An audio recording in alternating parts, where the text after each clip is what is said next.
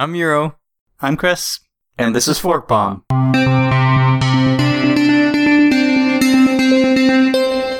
Friday, January 22nd, 2021. And in this episode, we're talking about home labs. And we are How you doing, super, Chris? super late. How you doing, Euro? good, good. We got that we got that delay from uh I believe you're in that Martian space station. So uh like in the show The Expanse, we have a, a 700 second delay. I'm kidding, but sort of. Um I know we're really really late with this episode. Uh first we were late and then we were super late. And uh so let me explain part of it. So the first reason why we're late is because I uh I recently became a dad. Congratulations. Yay! Thanks. I got my uh, my own little minion, and uh, and and it's a girl, and I'm really hoping that uh, she'll be into all of this cool technology stuff. I'm definitely gonna be uh, you know putting her around uh, the retro hardware, and I got this little Super Nintendo thing. Um, you can load different kinds of games on it. It's it's it's, it's tiny, and it's got this little HDMI out. It's uh, one of those Super Nintendo classics which I of course modded, and now you can play anything on it. Uh, but yeah, so I, I put one of those in, in her room, even though she's an infant and can't even hold up a controller or her own bottle, she's got it, and therefore that means I get to play it. So, um, but yeah, I'm excited to bring her into this world and and uh, uh, of uh, computing and things like that. Um, so we'll see. We'll see what she's into. Whatever she's into, I'll be into. So if she likes uh, Jar Jar Binks, then I guess I'll be dressing up like Jar Jar Binks for her birthday. I Yeah, I'm super happy for you, dude.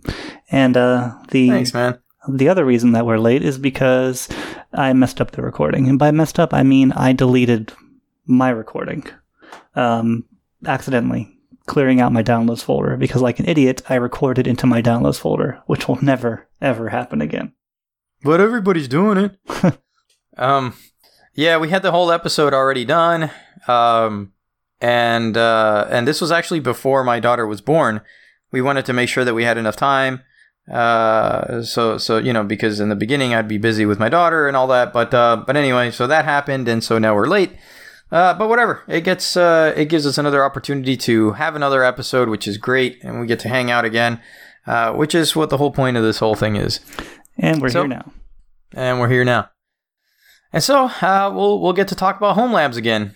Um, so one of the things that I wanted to, I, guess I have a little bit of an intro to home labs is a, kind of an explanation of what a home lab is. And uh, I don't know if you want to take a stab at it, Chris. If not, I will. A home lab is running your own servers, or in today's parlance, running your own cloud. Hate that term so much, uh, but uh, normally, um, when you're on the web or doing anything on the internet, you're using somebody else's servers. Uh, running a home lab means you are running your own servers and your own services to do your own things and own, and own your own data. Yeah, and since you and I are pretty hardcore, we own our own, uh, you know, metal. So we host our own metal. We have everything here. We're using up our own power and our own internet uh, because that's the type of people we are. So, uh, Well, so where do we go from here? yeah, Um, what you said. well, I wanted to ask you actually, what was your first home lab? And I wanted to ask you, uh, why have a home lab? Let's do that one first. So why have a home lab? Um, You could just, Well, uh, me- you could just, you know, get uh, get some uh, get servers on Amazon or DigitalOcean, or you know, just give all your data to Dropbox or Google Drive, or um, mhm. Listen to all your music on Spotify. So, I mean, why would you even bother hosting your own stuff when it's so easy just to let someone else do it for you? and probably cheaper too. Um, well, in my opinion, you don't really get the same experience. I mean, here you get to build your own from scratch, and that means getting all the hardware pieces, which is probably my favorite part. Um, and and putting it all together, learning how it all works. Um, you know that that to me is uh, it's just one of those things that it's definitely worth it. You at least want to try it once before you go out and and just kind of use one of these services that are already doing it for you, um, the experience is invaluable. Uh, and if you're into computing and things like that, um, chances are you're really going to enjoy building your own home lab. Um, it, it's just one of those things where even if you do it once and you have it set up and okay, maybe this thing isn't for me, the learning experience of getting there um, to the point where you finally say that uh, is definitely worth it. So and and you know for, for me it's it's definitely the experience of doing it. Now I now I have it and I host it. I'm, I'm pretty happy with it. Um, another another item too, and I think you briefly touched upon it, is that you get to keep your own data. So it doesn't belong to anybody else. It's it's yours. You're responsible for it. It's your data. Um, nobody can go snooping through it unless you, of course, leave everything open, uh, which nobody would ever do that. Um, so you know, it's it's just one of those things. You, you own your own data. You know, this is your own thing. Uh, you could bring it anywhere you want uh, with you, and um, and yeah. So that's that's another one of those reasons uh, that that people would build their own uh, instead of entrusting their data with uh, somebody else. Um, yeah, pretty much the same reason here. Um, so in in my job, I've been I've been a web developer. I've been an IT guy. now um, I've been a systems administrator. Now I'm a DevOps engineer. And at work, I'm not touching any of the hardware. I'm not setting any of the underlying Linux operating systems up anymore. That's all done for me. But because I still continue to do all this stuff at home, because I still continue to um, provision my own services and keep up with how all the underlying technology still works. It makes me a more capable uh, technician, troubleshooter, um, all around well rounded employee at my job um, because I look at it from all sides, not just what Amazon is presenting me um, on the outside for their host of services. I know what the operating systems are doing underneath. I know how the networking works. I know how to run my own Kubernetes stack. I know how to set up my own storage, my own VLANing, all that stuff. So, um, keeping up with all the stuff at home is not only fun, but it makes me uh, much better at my trade. Yep, and I, I completely agree. Um, I feel that this has made me um, it just made me i don't want to say a better worker but uh, it's definitely made me more knowledgeable at my job. So uh, and it's and it's incredibly fun. It's it, you know if, if you're passionate about this kind of stuff it, it's definitely fun to to do it and um or, or at least try. Um okay so then i'll go with my question. What was your first home lab?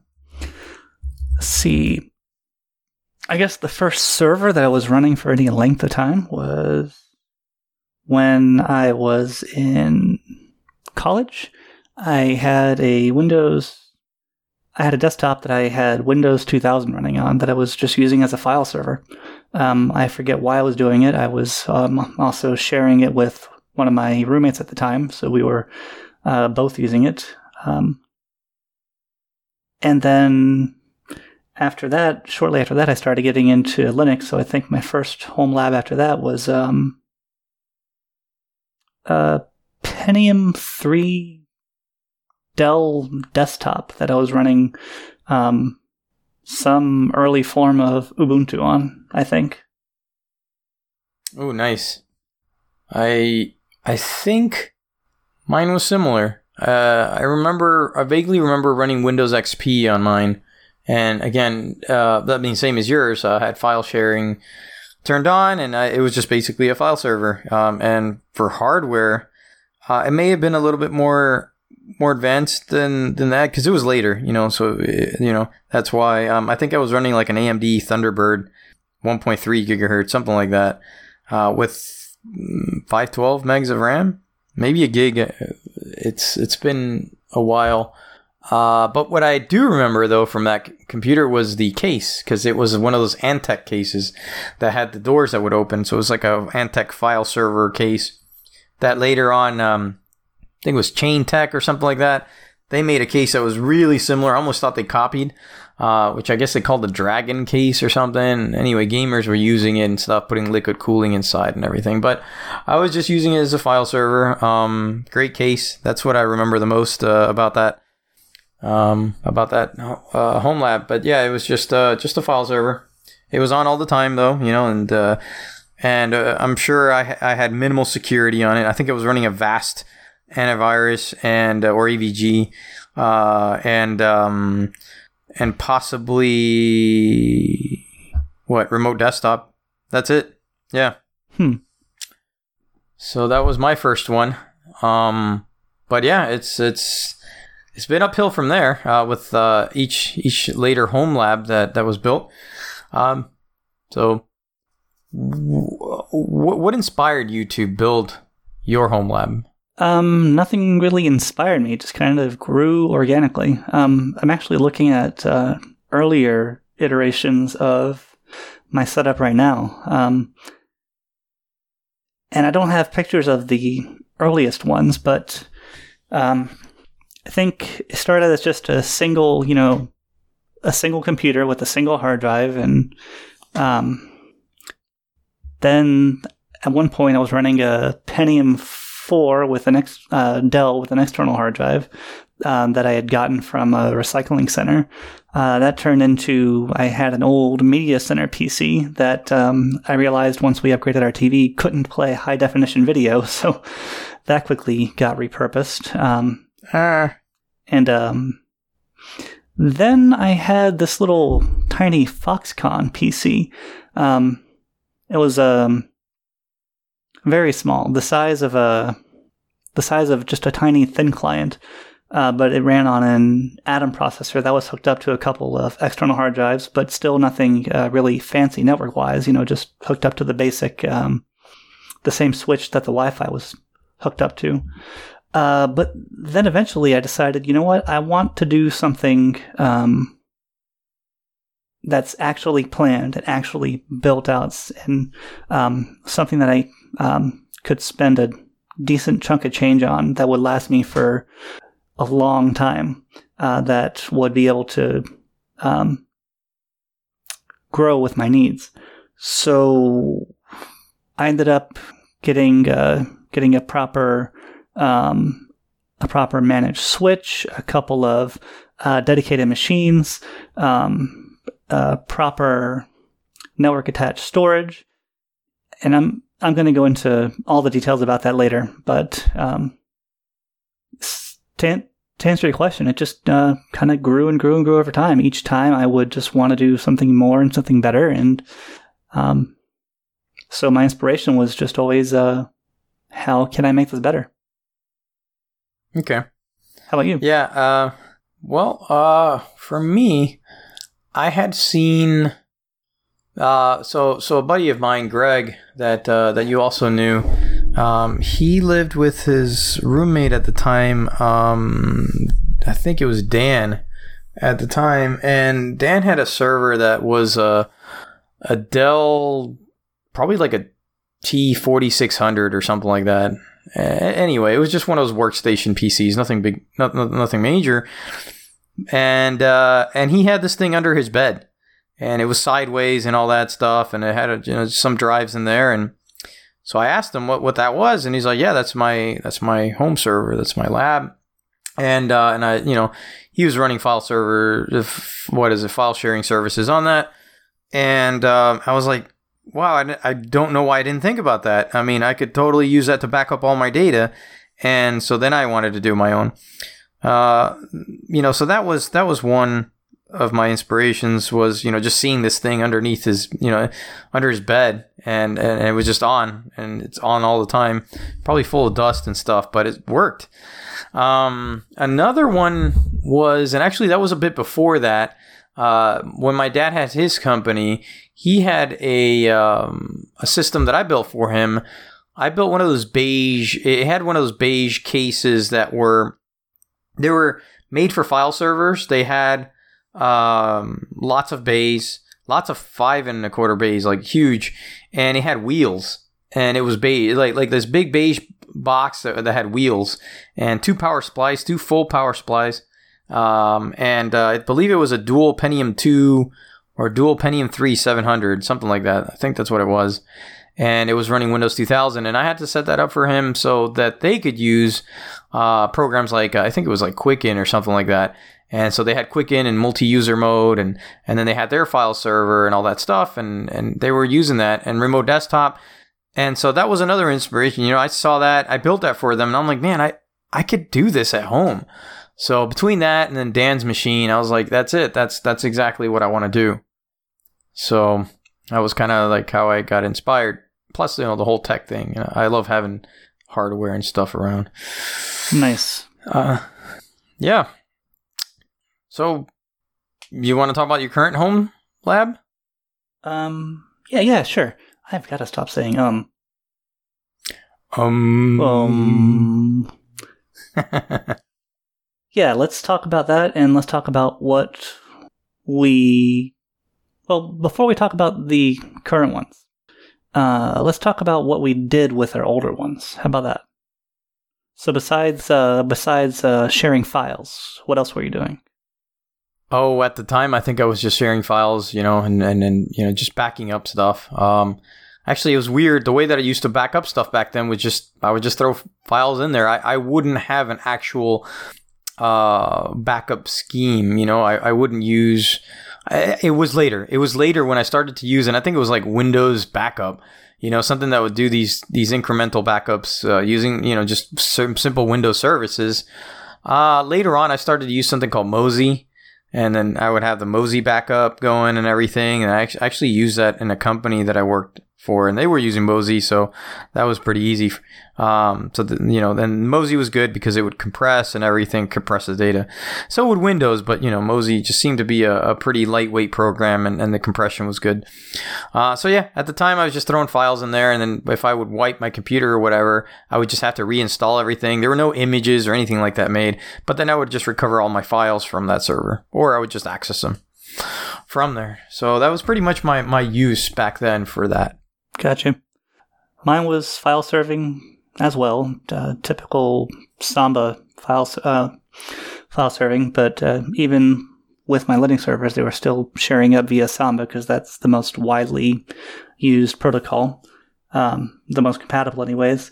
But even in the early days, I was hosting my own websites and running my own SSH servers. I remember my um, my portfolio site used to be ran on on that Pentium 3 uh, Linux rig that I used to have, and I remember um, learning about uh, how to how to track how many people looked at my website and uh, how to set up Apache and how to get um, port forwarding going with SSH early on. And I remember the first time I tried doing all of that stuff, um, it was a little difficult, but once I finally got it, it, um, it was such a good experience. Now this is all stuff I can do in my sleep, but that first time, you know, it was um, quite the learning experience.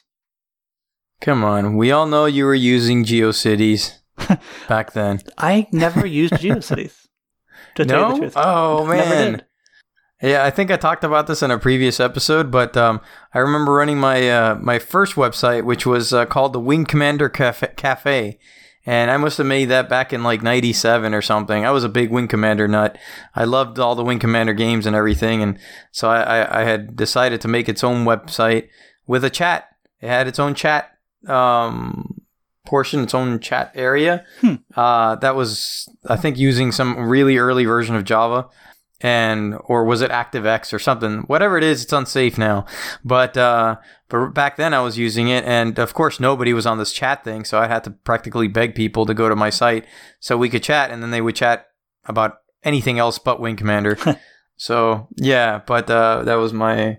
I, I know we're getting off topic, but uh, Guys, it's GeoCities. supposed to be Wing Commander. Talk about Wing Commander. Come on.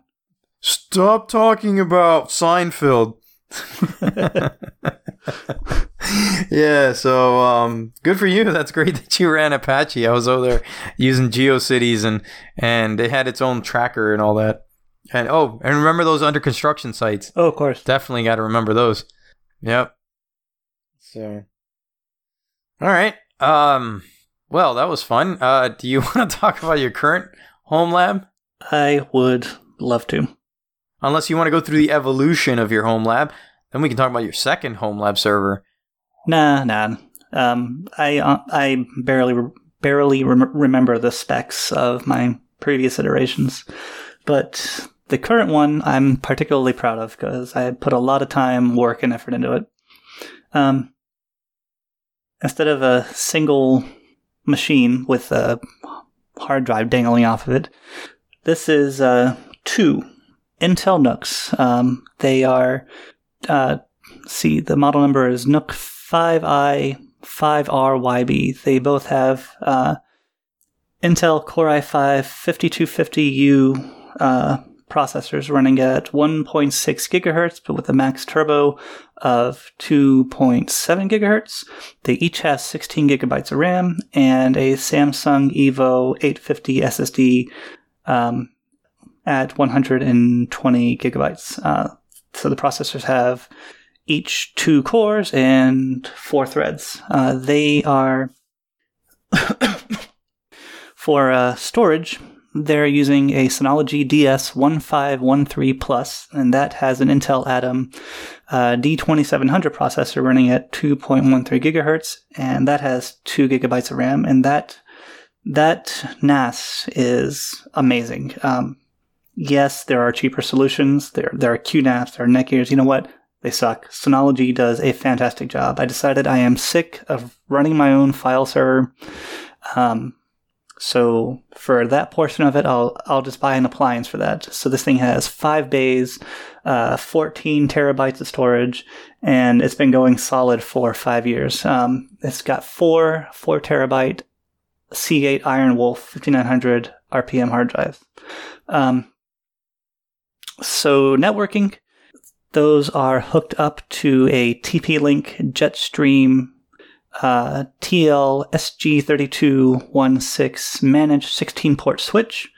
Um, they're all gigabit ports, and it being a managed switch makes a huge difference in what I'm able to do. Um, so typically, a regular just off the shelf switch is uh, unmanaged. There's no interface. It's just you plug things in. They're all on a flat network.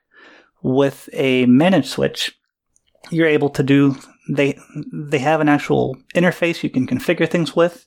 Um, you can do things like setting up VLANs. You can set up two ports to be bonded together to provide active active or active passive um, uh, connectivity. Uh, you can uh, do what else can you do with it? Um, I'm mainly doing VLANing and the link aggregation. Um, but there's pl- plenty of other stuff you can do. And uh, what I do with mine is I use VLANing to separate uh, storage traffic from actual server traffic, um, and from retro computing traffic as well, in fact.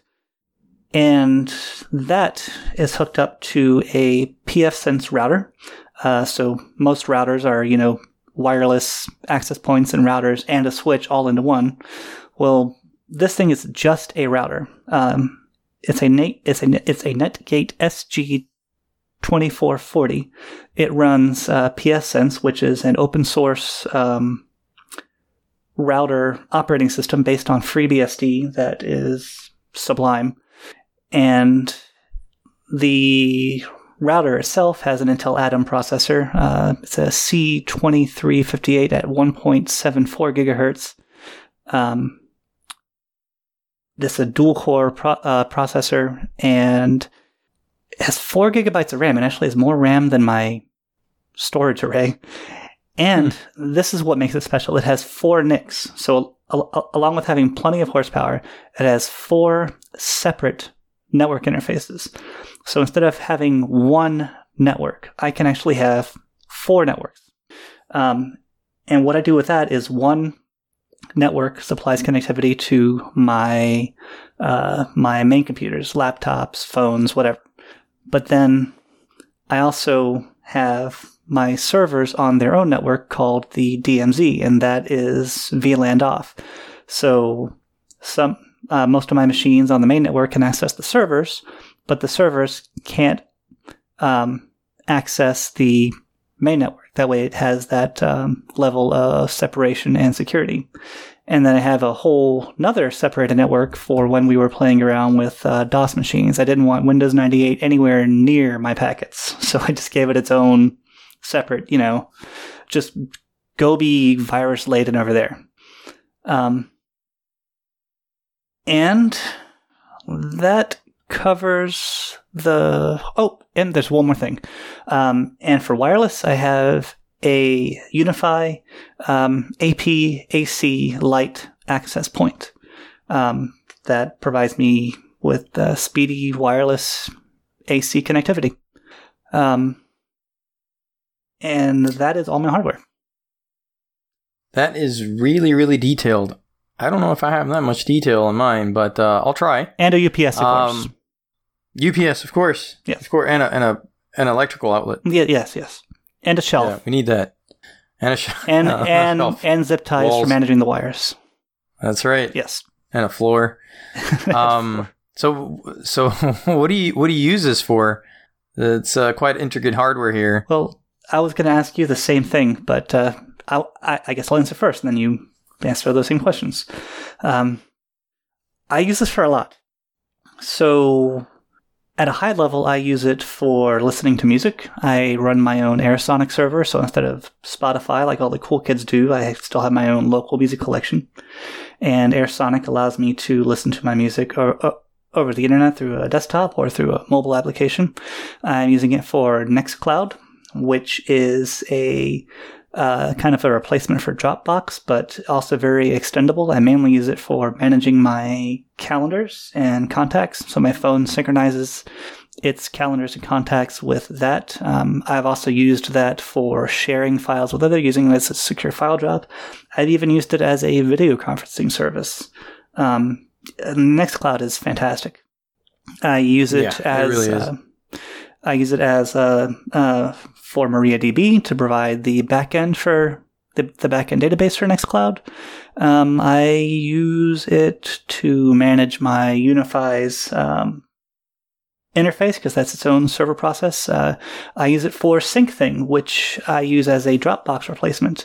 Uh, that is a peer-to-peer, peer-to-peer file synchronization program, similar to BitTorrent Sync, but open source and um, and uh, much better vetted than BitTorrent Sync is. Is, is anyone even using BitTorrent Sync anymore? I wonder.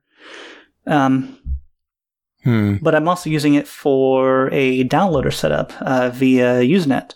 So for grabbing, you know, TV shows, movies, it's using Sonarr, Radarr, NZBGet, uh, and because I am often sending snippets of code, um, and I'm not always talking on Slack, I run my own paste server. Paste server called PrivateBin, which is um, a paste server that not even the uh, the administrator, that being me, would have the ability to view the contents of the paste on if somebody else were to use it. It's designed to be uh, secure and end to end encrypted like that. So uh, Yeah. that's Wow, that's quite a bit. pretty And- much what I do. Oh, and um, underneath all of that, though, um, it's running uh, running Proxmox for the hypervisor. Um, so that's where I spin up all my virtual machines, which I've trimmed down to I think only about three or four now. Uh, oh, Plex. I run Plex for watching my videos. Um, and all of my services are running in Docker containers. Well, no, it's actually not Docker. They're now containerd containers running on K3S Kubernetes, which is a very lightweight version of Kubernetes. I was running a whole Rancher stack um, and full Kubernetes, but now that's been trimmed down to this new service from Rancher called K3S, which is a single 40 megabyte binary. And uh, that has reduced my RAM consumption from about 30 gigabytes of RAM to 12 for running the same services. Wow. And that's it. Yeah, that's a huge reduction. That is everything. Time to throw away those other sticks of RAM. right. I was gonna say that uh, you know the ultimate challenge here, Chris, would be to run your entire server on a G4 cube. Oh, ooh. That is the ultimate challenge. they did have some FireWire drive. I think it had a. I think it had a FireWire two two FireWire ports. I, I I don't know. I gotta check. But you could buy some of those LaCie, LaCie. I think I'm saying it right.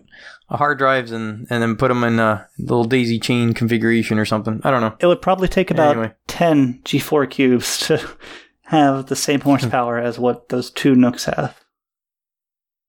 Yeah, but it looks so cool. Anyway, um, well, uh, yeah, with my home lab, um, I decided to go the Beast route, and uh, and I don't even run as many services as you do, but uh, but I had to have the Beast, so I ended up buying a Dell 4 uh, T420. It's uh it's a server made. It's a tower server that is made with uh, for two processors, and the processors, max processors you can use are Xeon V3s. Uh, so I believe it's using Ivy Bridge. I don't know. I have to check.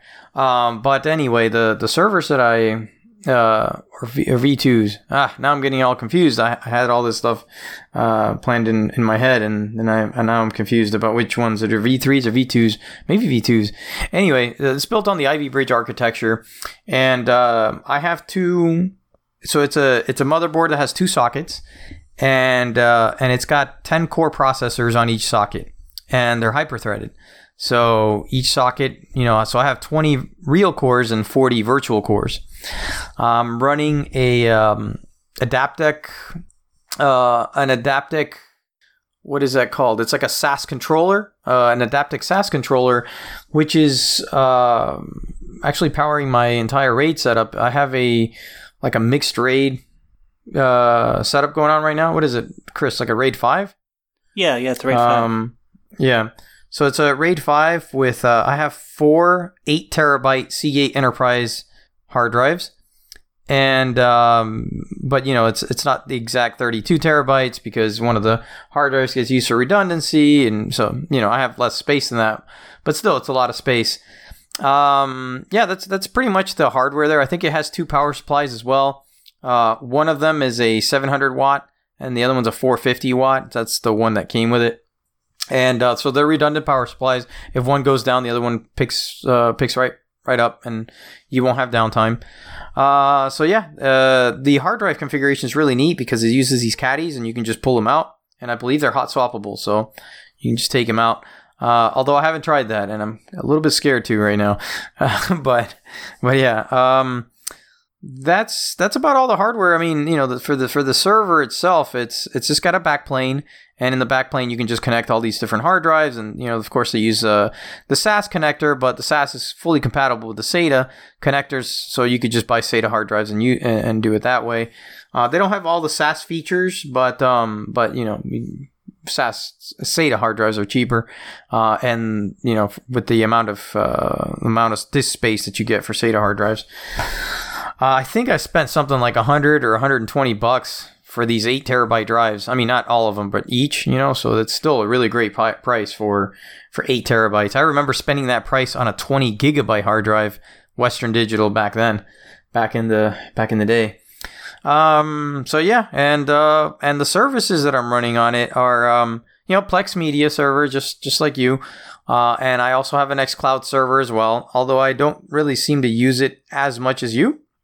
Um, I still have it on there, save my documents and stuff. It's really handy on my phone. I like having the uh, Nextcloud app on my phone, and I need to save the document. I just put it on my Nextcloud, and uh, and I'm done with that. So um, that's pretty neat. Um, and I remember that we did test the video function uh, on uh, on a web browser. I would love to test it on the phone. I haven't tried that yet, and I would like to do that.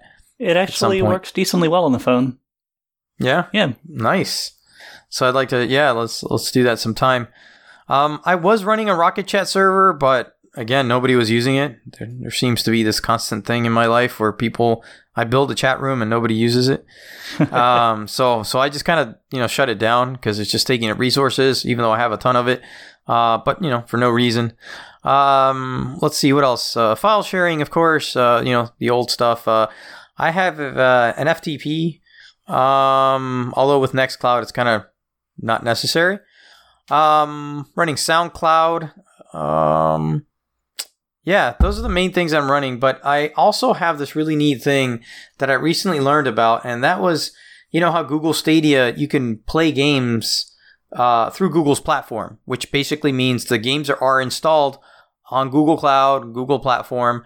Uh, they're running these, uh, I believe they're Blade servers that house these uh, these uh, the video cards, uh, the Nvidias or whatever they are, Radeons. Um, but they they have them all together uh, in these Blade servers, and then they have multiple users connecting to it. So I thought, what a great idea! I want to do that in my home lab. I want to be able to build my own, eh, kind of quote unquote Google Stadia, but you know, there's other technologies, of course. Um, it wouldn't be running Google Cloud or anything like that.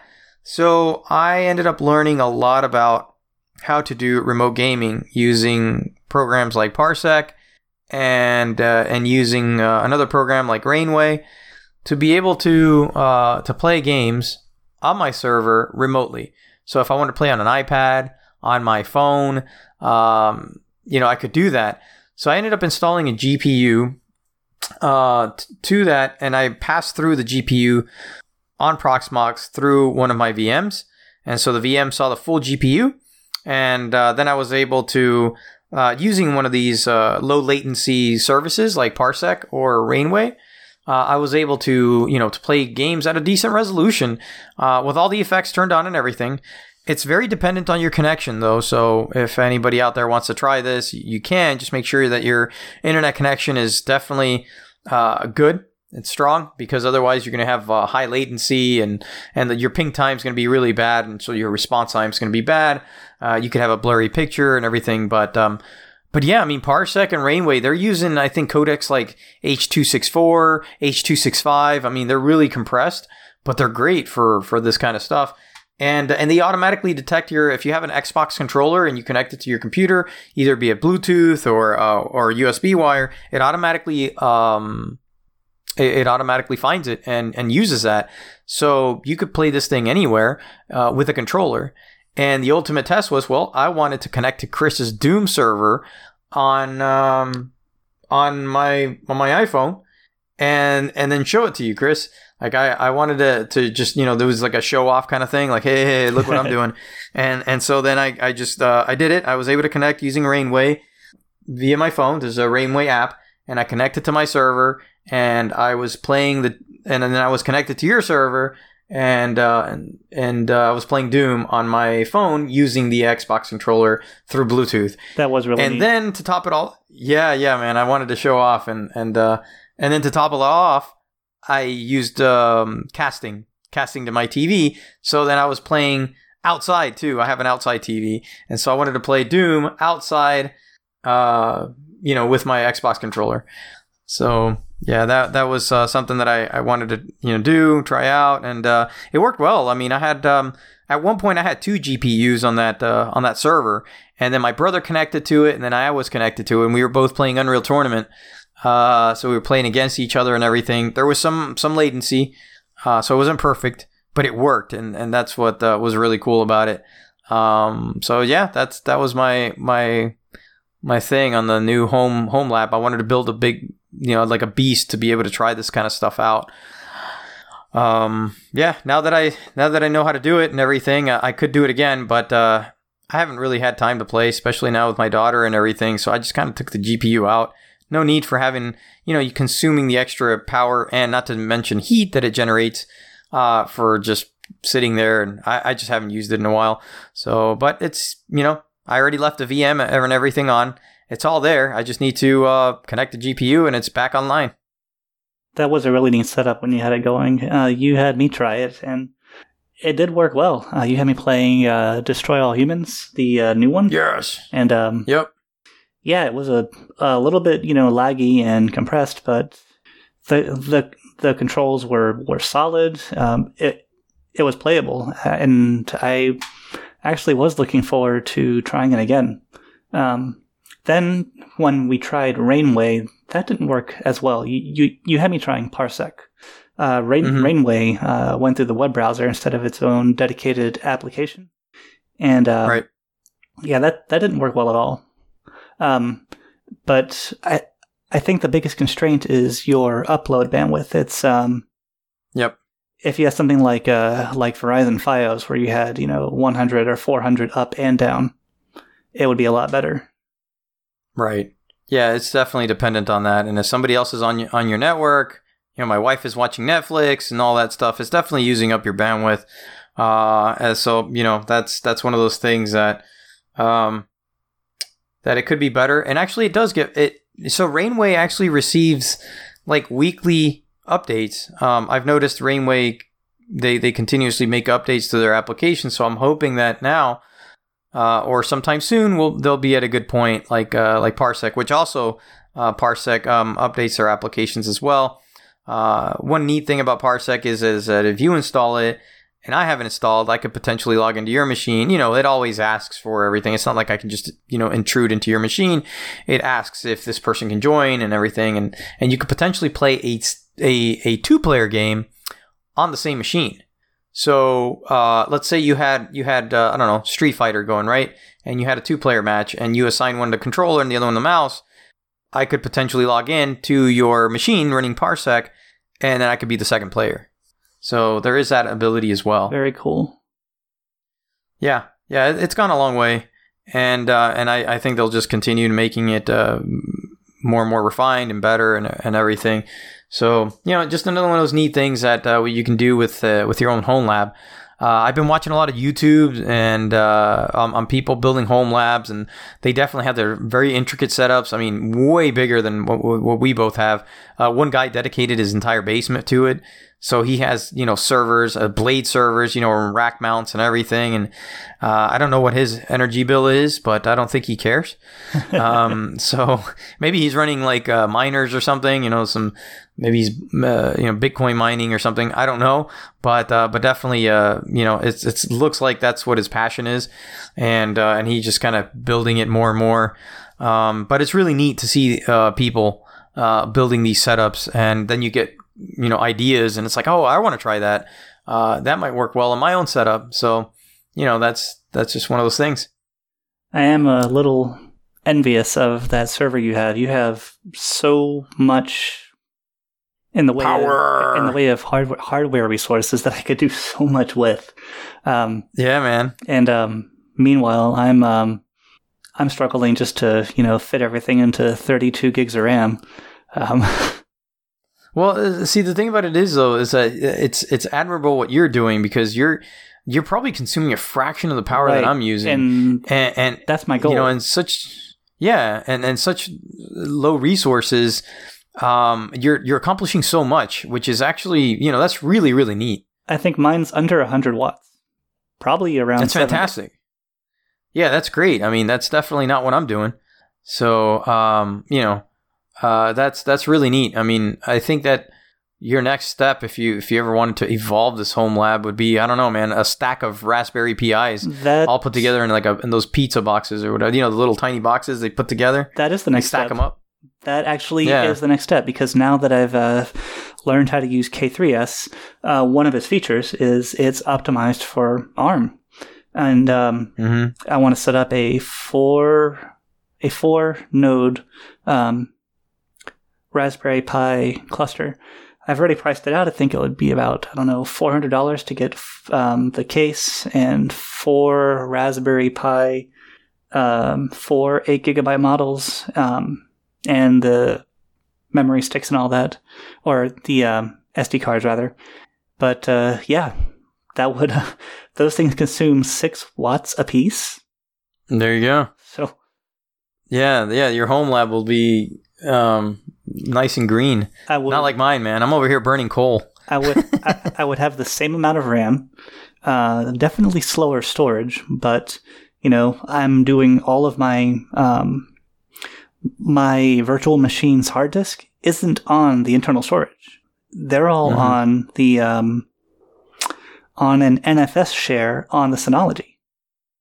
So You know what would be really what would be really ironic is if after that build you were like, well, now I'm not consuming any power because I have everything on the cloud.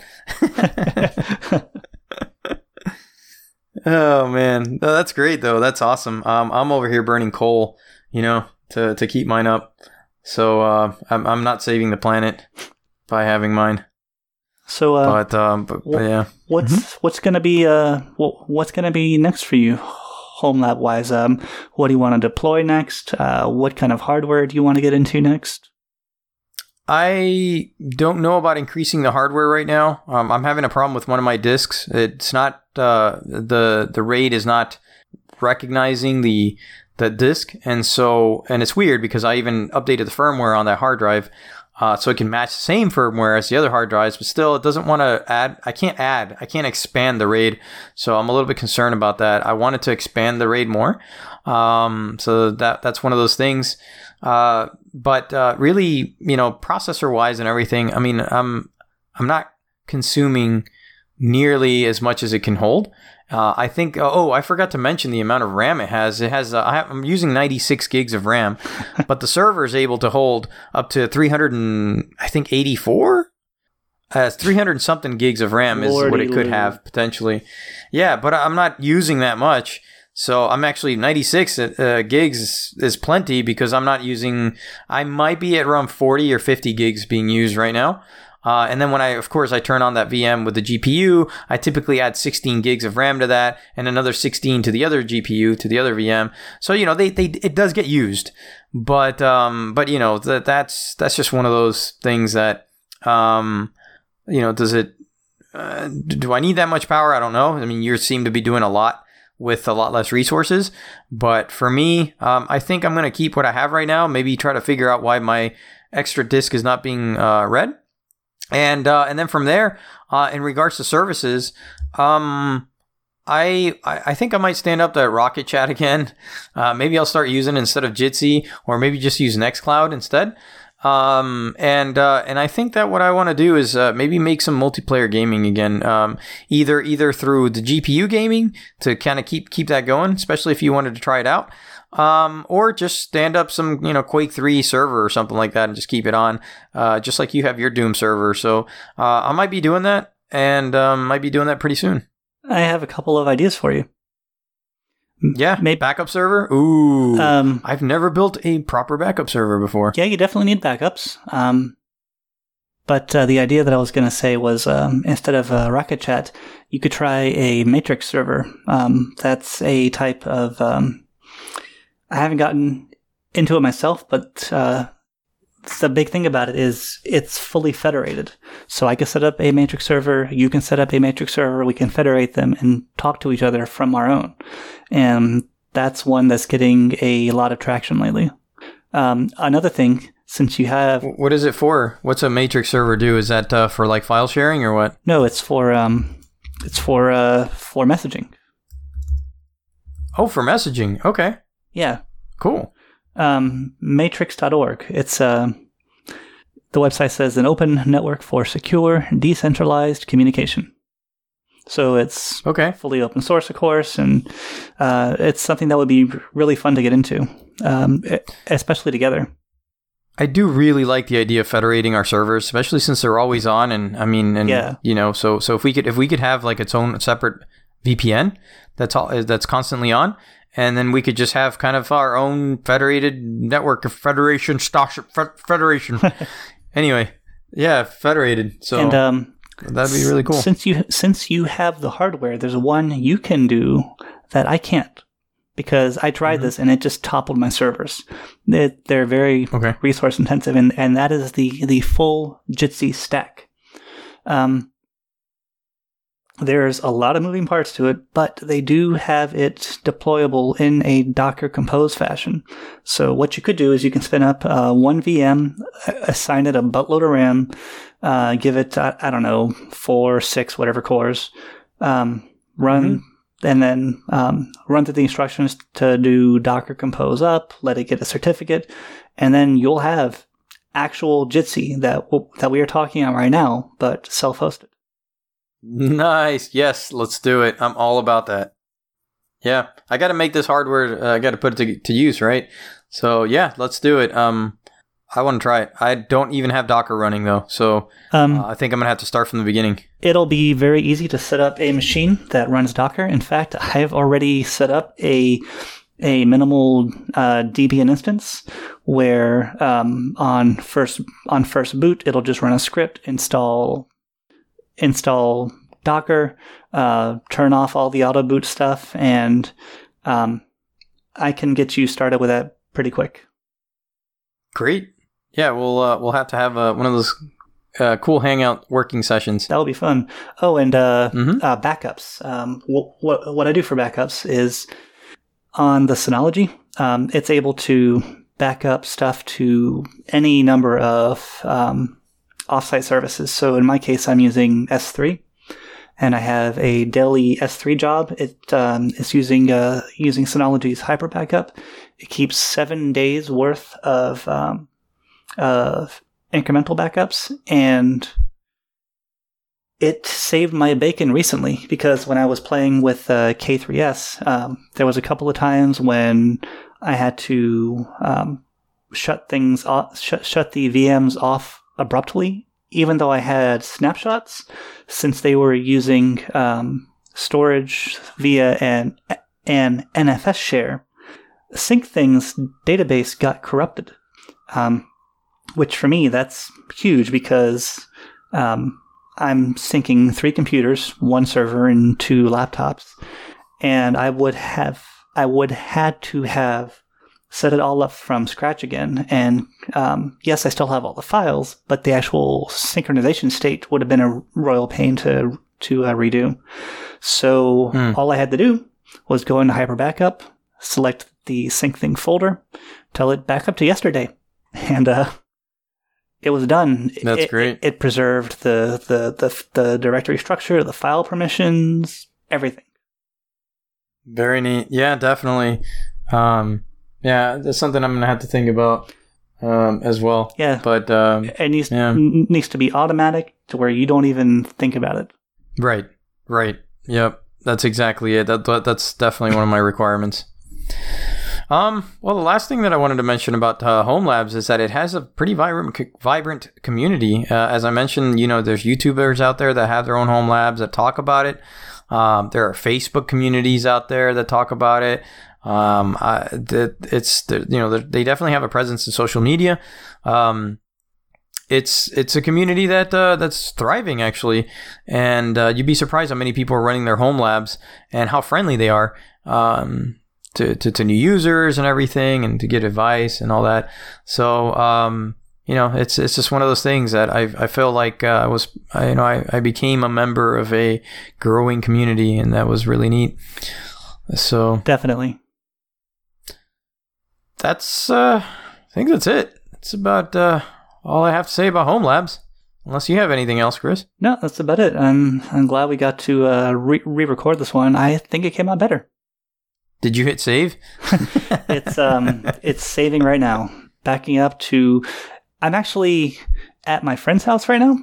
Um I'm not uh, I'm not at home, but this is recording into my Syncthing folder, which is automatically sending to my home lab, which is automatically getting backed up to S3. awesome. Just in case. Yep. All right. Well, then, um, sounds like that's a wrap.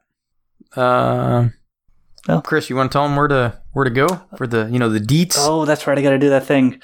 Um, so we can be found on Facebook, facebook.com slash forkbomb podcast. Also, we have a Twitter handle that we never check. Um, at forkbomb podcast. We can be emailed, uh, forkbombpodcast at gmail.com. We have a website, forkbomb.podbean, B-E-A-N as in Nancy.com. Um, you can leave comments directly on the website. You can leave comments on our Facebook page. You can tell us what we're doing great, what we're not doing so great. Uh, give us suggestions. Hit like, dislike. Um, like and subscribe, guys. So mash that like button. Mash that like button. And uh, yeah, I think Ring that bell. ring that bell. I think uh, think those are um, that's about it. Okay. Well, thank you very much, Chris. Thank you, Euro. Congrats again on being a dad. Yay! All right. Thanks a lot and have a good night. Good night, everybody. Good night.